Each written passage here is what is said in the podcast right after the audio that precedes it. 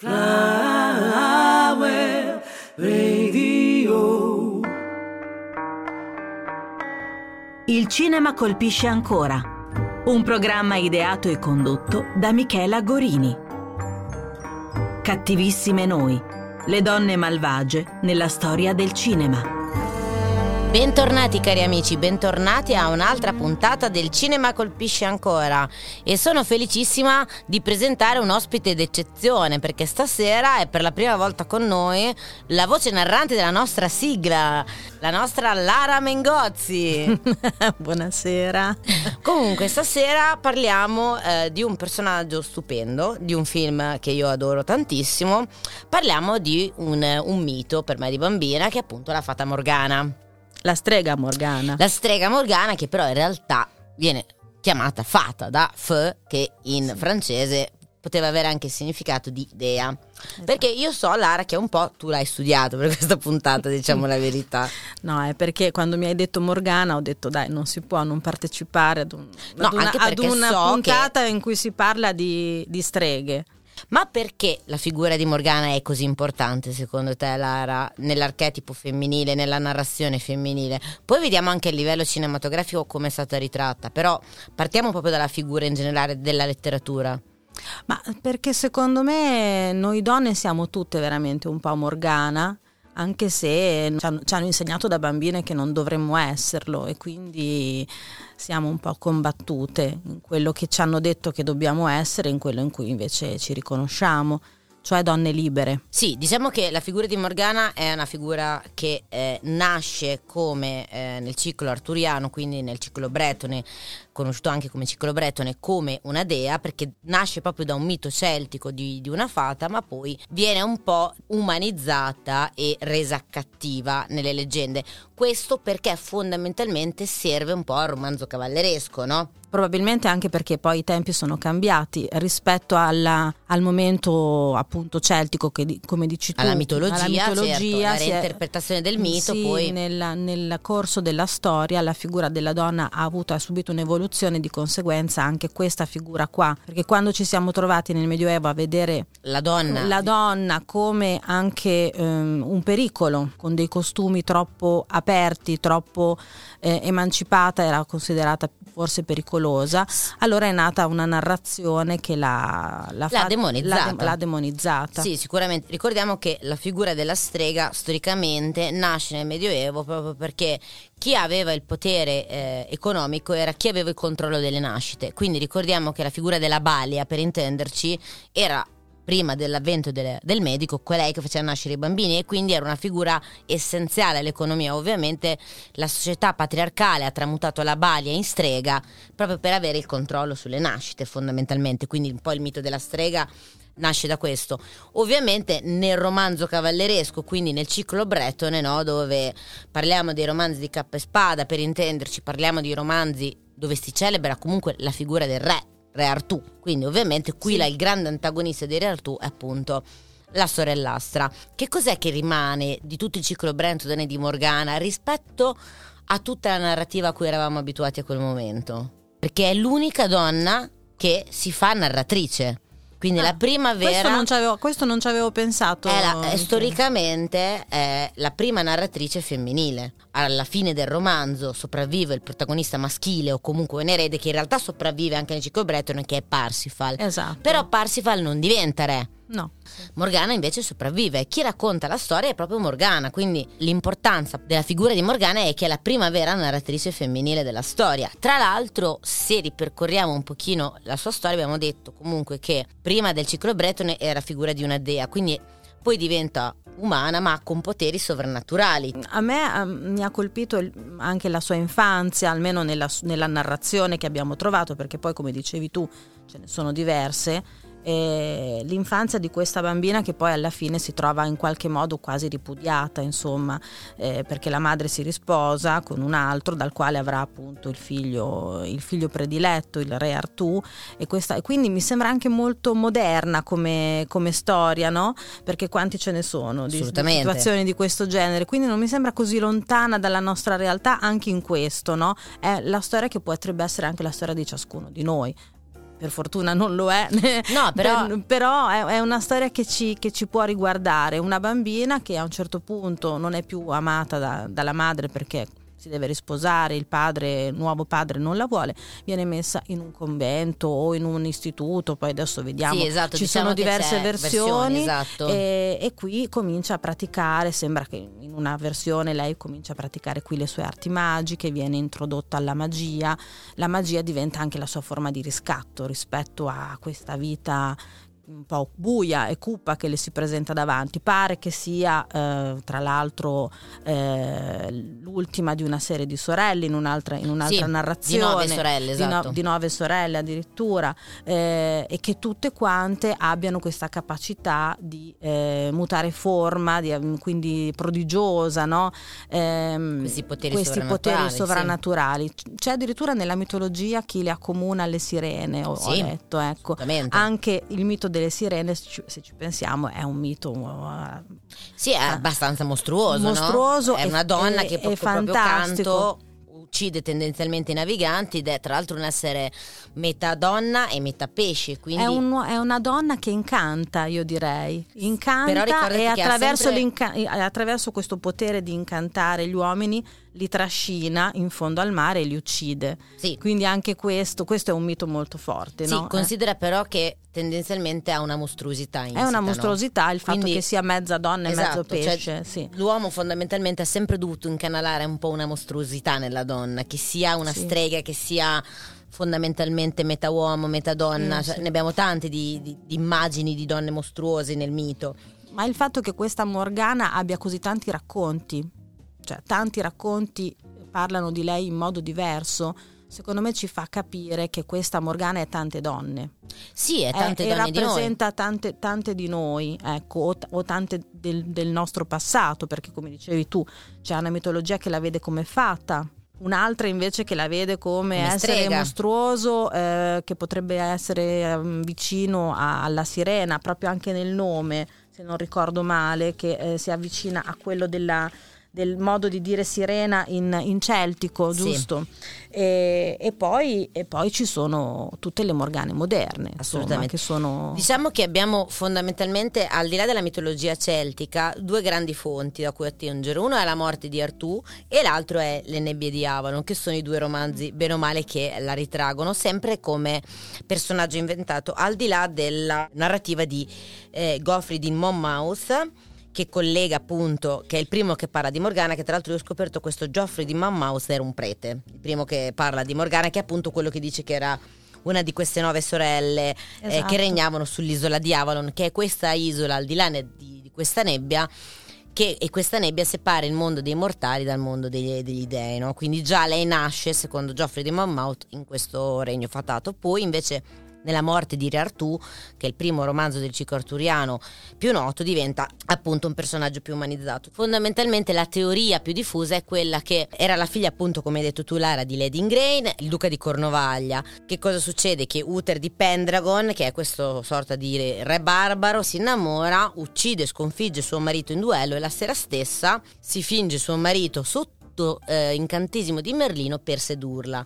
Eh, Lady Ingrain rimane incinta e in cambio Uther di Pendragon promette il bambino a Merlino. Eh, questa cosa distruggerà Lady Ingrain, come hai detto te, che già dal di lì si capirà che ha un grande legame con Re Artù rispetto a Morgana, quindi già Morgana eh, subisce una sorta di primo trauma no? nell'essere preferita a questo bambino che tra l'altro viene tolto alla madre, quindi ovviamente lei rimarrà lì però fondamentalmente non verrà mai riconosciuta come figlia di per, del duca di Cornovaglia, anche perché il duca di Cornovaglia era comunque deceduto, per intenderci, e la madre si era poi risposata con Uther di Pendragon. Quindi abbiamo già un primo passaggio fondamentale che è quello di una madre che si allontana da una figlia, no? Dopodiché addirittura nella morte di Realture lei viene fatta sposare con un nobile eh, inglese, ma un matrimonio assolutamente infelice, tra l'altro lei sarà assolutamente un'adultera nel, nella morte di Artù, appunto nel romanzo. Nelle nebbie di Avalon invece lei diventa una grandissima eh, maga eh, che avrà addirittura il potere di sedurre Merlino se ti ricordi, no? Lo incanta, lo seduce lo riesce a congelare. Però ricordiamo una cosa fondamentale che il primo rapporto sessuale che ha Morgana ce l'ha col suo fratellastro, Sì. ce l'ha con Re Artù. Pare di sì, insomma, da questi Pare di sì. racconti. E questi- lei non sa che è il suo che fratellastro. naturalmente sono racconti di fantasia, so- assolutamente. sono, rac- sono racconti appunto di, di letteratura, ecco perché prima parlavamo del mito e il mito è ancora qualcosa di ancora più lontano dalla letteratura perché è cristallizzato nel tempo attraverso figure appunto che hanno diverse eh, derivazioni, ecco.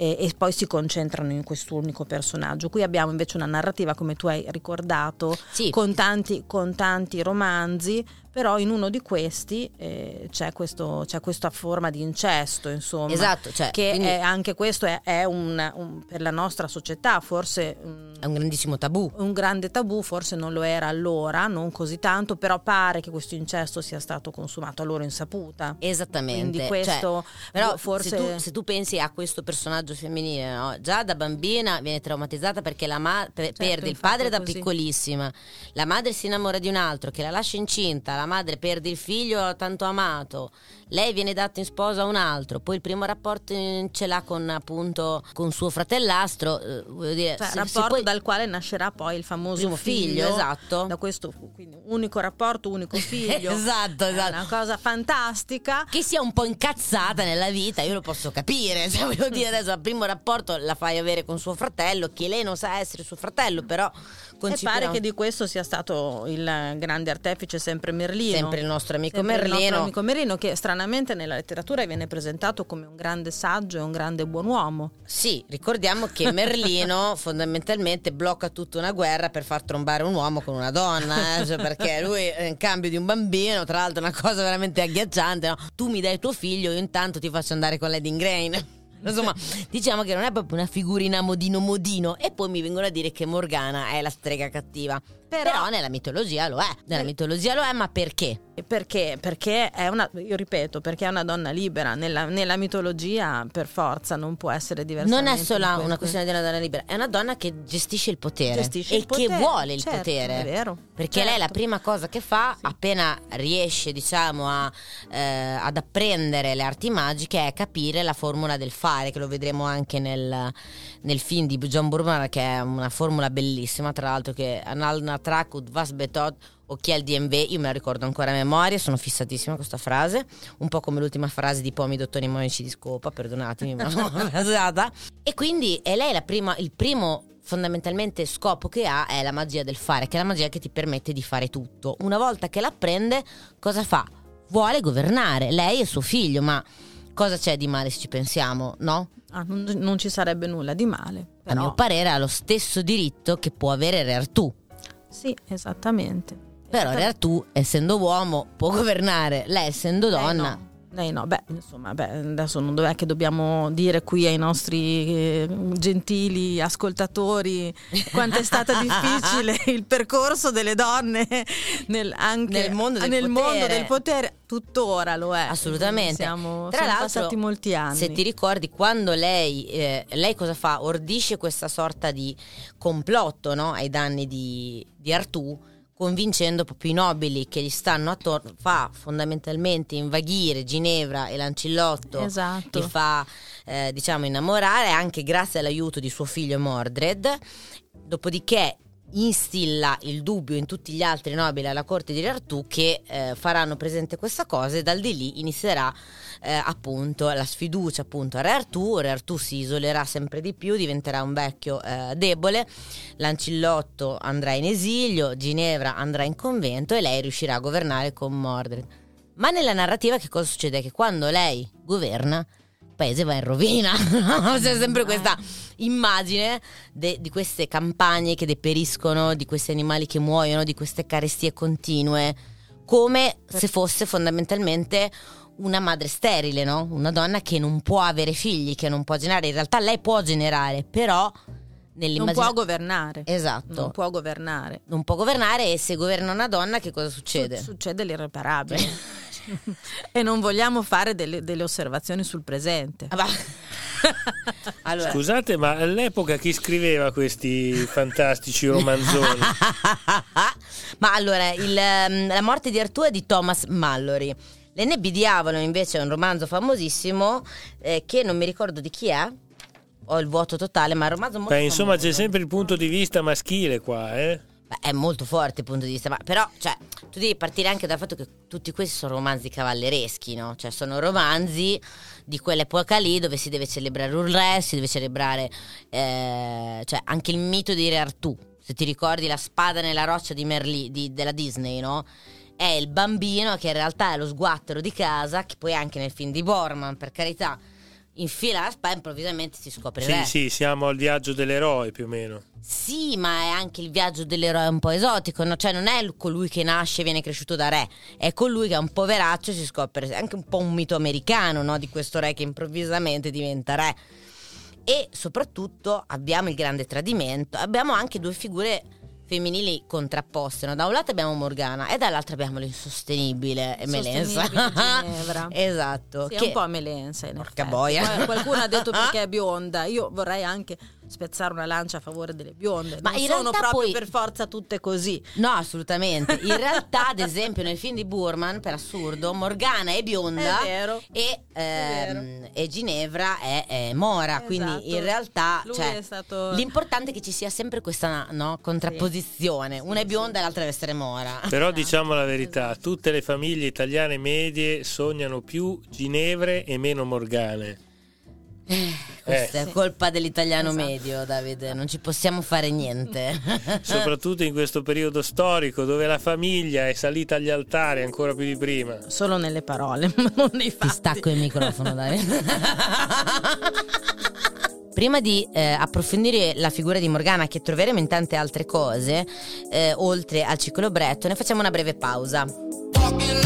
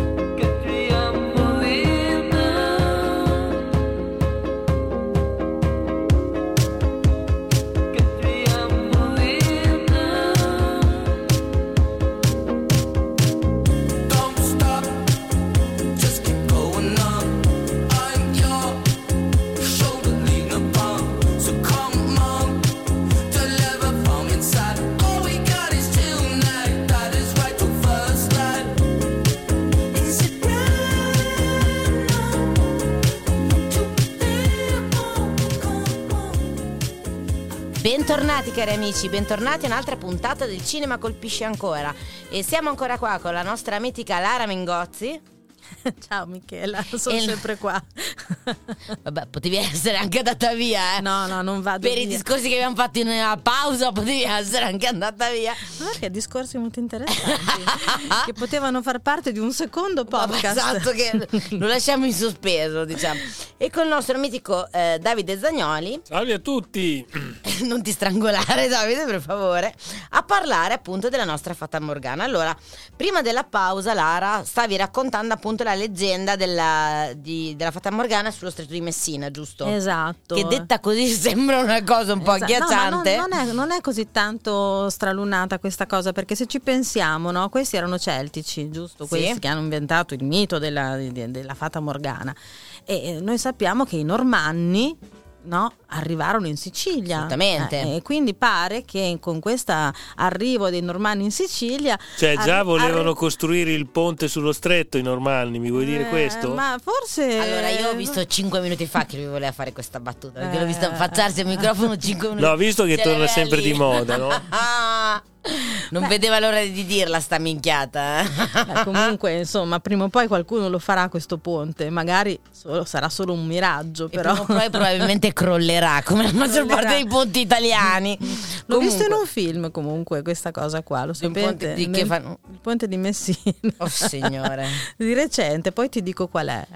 Ti Comunque, dico- torniamo alla nostra Allora, leggenda. quindi i normanni arrivano in Sicilia, quindi chi arriva in Sicilia arriva Re Artù. Re Artù arriva in Sicilia e raggiunge l'Etna durante il dominio normanno. Eh, Al seguito di Re Artù, naturalmente, c'è anche Morgana, che a quanto pare era sua sorella, che però aveva, covava una forte vendetta nei confronti del re, quindi lo ingannò, trasformando le acque di Messina in terra in splendidi giardini ricchi di frutta e di selvaggina, dice il mito. E quindi i soldati della flotta di Re Artù, ingannati da questo miraggio, dopo mesi e mesi in mare, cercarono di raggiungere questo luogo, ma finirono in massa annegati nello stretto di Messina. Quindi una fine cruenta orchestrata dalla nostra fata strega Morgana. Tra l'altro, Wolfgang von Esenbach, che io non so assolutamente chi sia, nel suo Parzival, che penso sia un'opera lirica addirittura, chiama il famoso vulcano siciliano Etna la montagna di Fata Morgana, appunto. Quindi vedi Ah, che quindi tutto torna. sempre- esatto. Però sempre citando eh, la nostra Fata Morgana, il mito ha ispirato, il mito di Fata Morgana, il testo dell'olandese volante, che secondo la leggenda evoca la storia di una nave fantasma che non può mai tornare a casa e per questo è destinata a solcare i mali per sempre. L'olandese volante è di solito descritto da una luce spettrale, attorniato da una luce spettrale, quella del noto miraggio della Fata Morgana. Sì, vorrei, scusate, vorrei ricordare anche il nome di Morgana in eh, un famoso fumetto di Dylan Dog.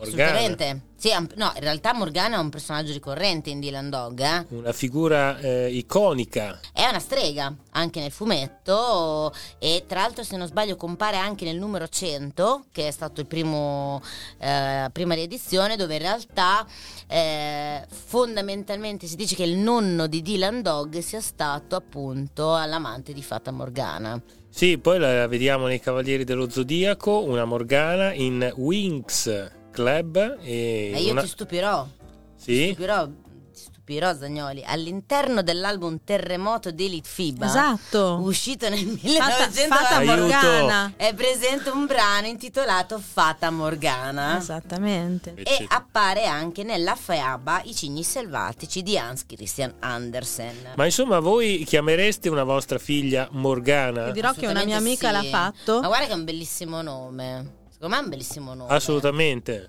Comunque, Però bisogna essere dotati di fascino per portare questo Sì, nome. Eh? sì. No, ma per forza ti viene il fascino con questo nome, capito? È Sì, proprio- sì, è- ci può stare, ci può stare. eh, cioè, ti- te, lo, te lo trasmette il nome. Invece io me lo ricordo benissimo nella, nella favoletta in cui diventa Maga Magò.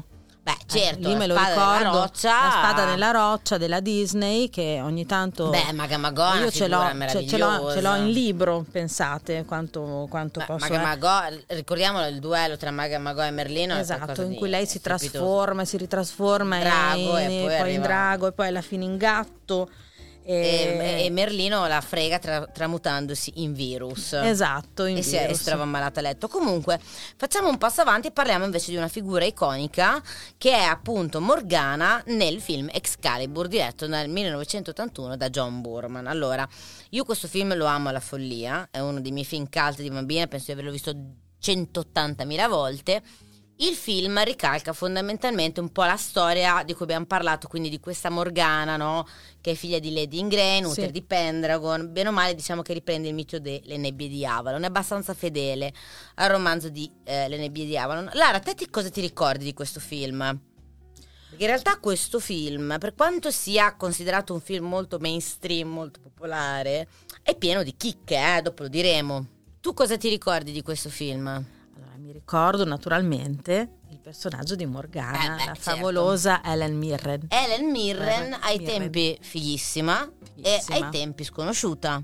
Beh, era molto giovane. Era veramente, no, no, te lo dico, ai tempi, è- questo film è famoso proprio perché ha un cast della Madonna e ai tempi erano tutti sconosciuti, nel senso Come che... dicevi prima, stranamente bionda. No, perché ho detto questa cosa delle bionde e delle more? Perché generalmente le bionde sono angeliche, sono buone. Nelle Sì, no, lei fa la stronza No, ne- ne- ne- nell'immagine collettiva è Sì. così e le, e le more invece sono quelle più cazzute, no? Giusto? Qui è un po' il contrario, però insomma lei non, non è che si fa... Ecco, No, no, lei eh, allora, in questo film è bellissima. Lei è ma- bellissima ed è anche molto forte, Sì, insomma. è un ha- personaggio è un fortissimo, personaggio. ha dei costumi molto anni 80, devo dire, perché questo è un film proprio anni 80 e il fantasy fatto in questo modo. Adesso io non so se te lo ricordi, però ad esempio una cosa che, che- una cosa che è diventata iconica di questo film è Merlino, che ha quella pelata di metallo in testa, che fa molto fantasy anni 80, adesso non lo farebbero mai, No, capito? infatti, infatti, Però è ragione. molto iconica come cosa e lei ha dei costumi bellissimi. Ad esempio mi sembra che abbia questa sorta di parrucca di perline, che è una roba da Tina Turner anni 80, capito? Quelle Sì, cose hai un ragione, po'. ha la parrucca di perline. Eh, sì, è una cosa sì. abbastanza iconica e molto Sì. anni 80. Sì, Direi che è un fantastico film, figlio del suo tempo. È figlio del suo tempo, però bisogna dire una cosa, che questo film è diventato molto... A parte che è un film che... Esatto. Eh, lo so. Stavo guardando veramente Quella pelata di metallo di pelata di Merlino. metallo è terribile. Che tra l'altro Nicole Williamson, l'attore che ha fatto Merlino, non è, è uno dei pochi che non è diventato famoso di questo film, ma fu molto applaudito dalla critica per la sua interpretazione. È un film della sua epoca, però diciamo che questo è il primo vero grande fantasy che abbiamo. Sì, all'epoca il genere fantasy non era così in voga come È lo è stato come- in questi ultimi vent'anni. Diciamo, è un po' come ha detto la Lara inizio puntata, questo è stato un po' il signore degli anelli degli anni Ottanta, no? Esatto. quello che ha dato un po' il via e l'apertura a tutte le danze. Qui abbiamo una serie di cose, la colonna sonora intanto ricordiamo che è di Trevor Jones che è quello che ha fatto la famosa colonna sonora più utilizzata nella storia di Malocchi e Profumi, ossia dell'ultimo dei Moicani. Vabbè, insomma, l'hanno usata tutti, Esatto, cani e porci, diciamolo. Abbiamo dei brani di, di Wagner, Tristano Isotta, Parsi, fa la marcia funebre di Siegfriedo. Ma colpo di scena Ma cos'è? soprattutto abbiamo Per quale motivo rimane alla storia questo per film? l'utilizzo dei Carmina Burana di Orff.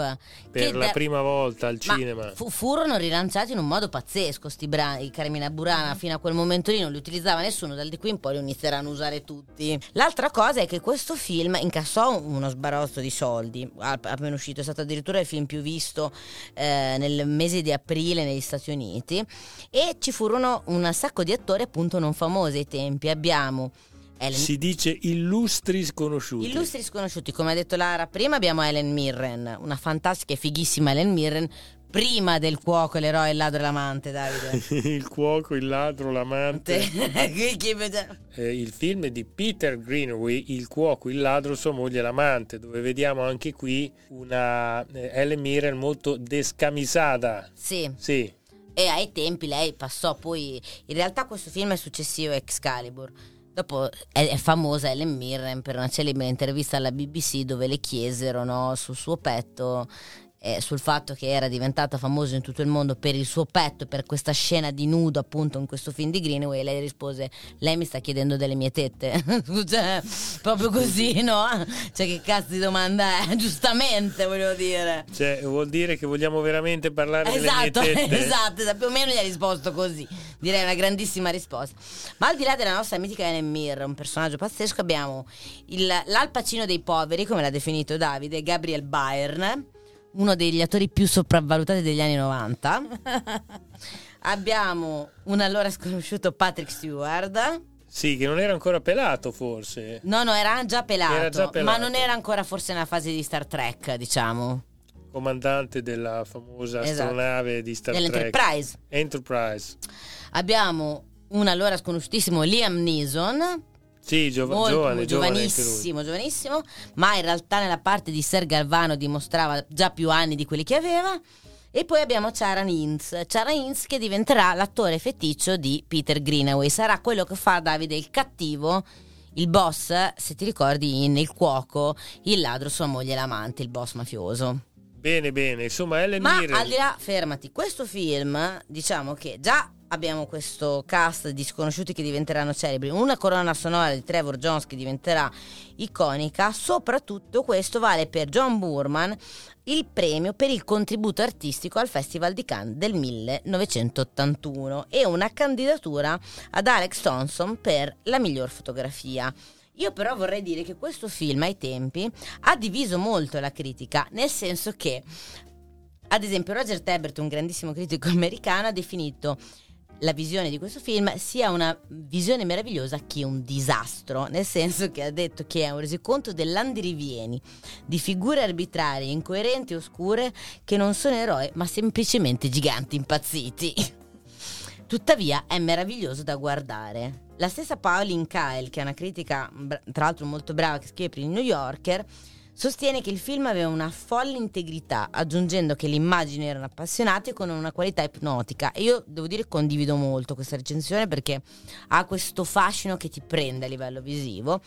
Tuttavia, secondo lei, il dialogo era quasi atroce.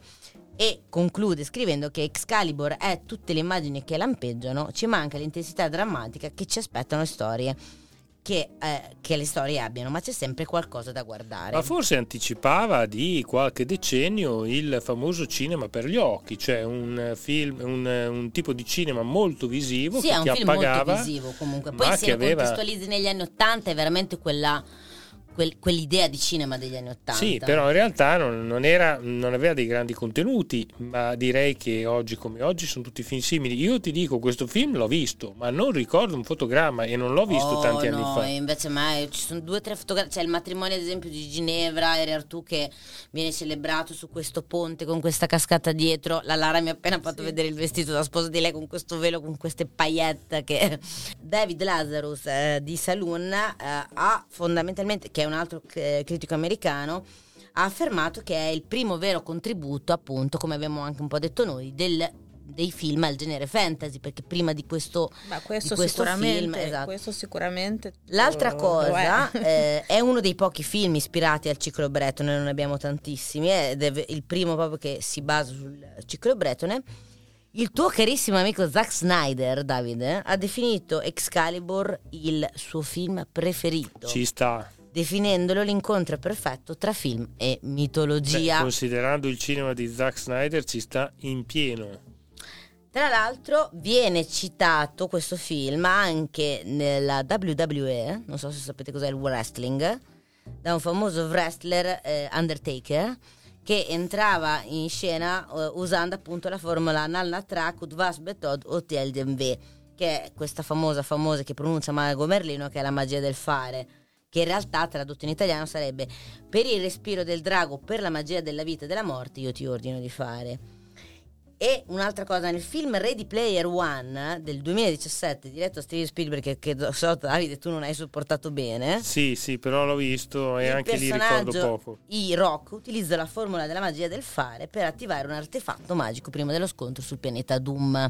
Quindi in realtà è un film che ha avuto, diciamo, una sorta di storico nella storia del Ma cinema. forse ecco. era il primo, era il Sì, primo sì. di un qualcosa che poi sarebbe venuto di lì nei successivi, bah, io direi decennio, perché poi di fantasy erano periodi storici in cui se ne vedeva poco. Sì, Adesso io mi ricordo un Willow, un Sì, Willow c'è del Willow. 87 eravamo già, quindi Willow con il mitico Val Kimmer. anni. Val Kilmer. Vabbè, insomma, cara Lara, te questo Excalibur.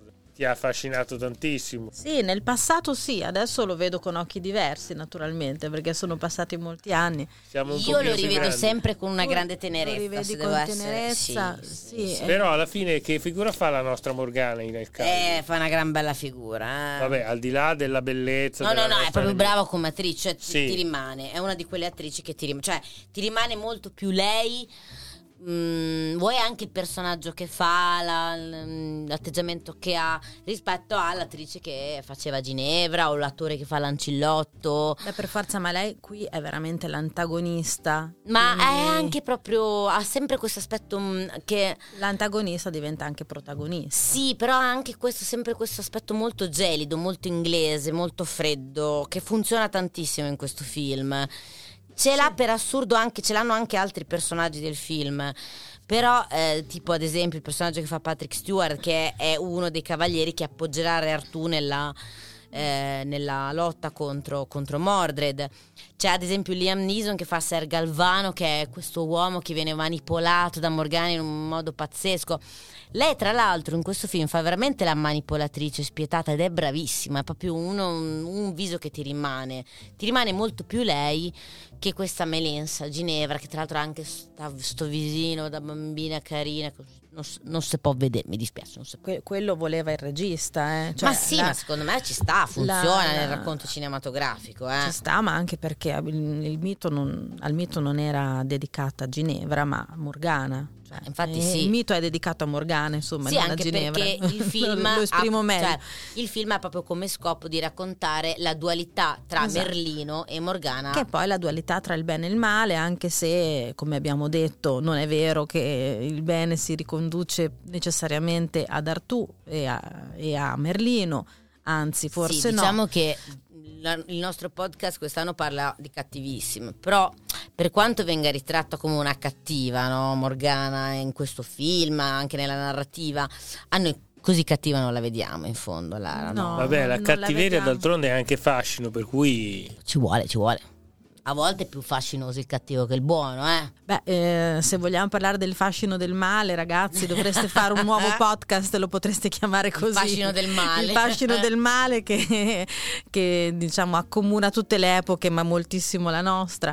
Ma sì, ma lei è una cattivissima, ma abbiamo detto che comunque i cattivi hanno sempre mille ragioni per esserlo. Sì, forse- ma poi diciamo che è anche forse- cattiva perché è stata voluta rendere cattiva, no? Un po' come Jessica Rabbit, io non sono così, sono gli altri che mi dipingono così. È cattiva perché è una donna controcorrente, una donna di potere, una donna che vuole avere il potere, ma i cattivi spesso sono, sono cattivi. Ma è per anche una donna sono- che sa gestire il sa- potere. sa, gestire il eh. potere.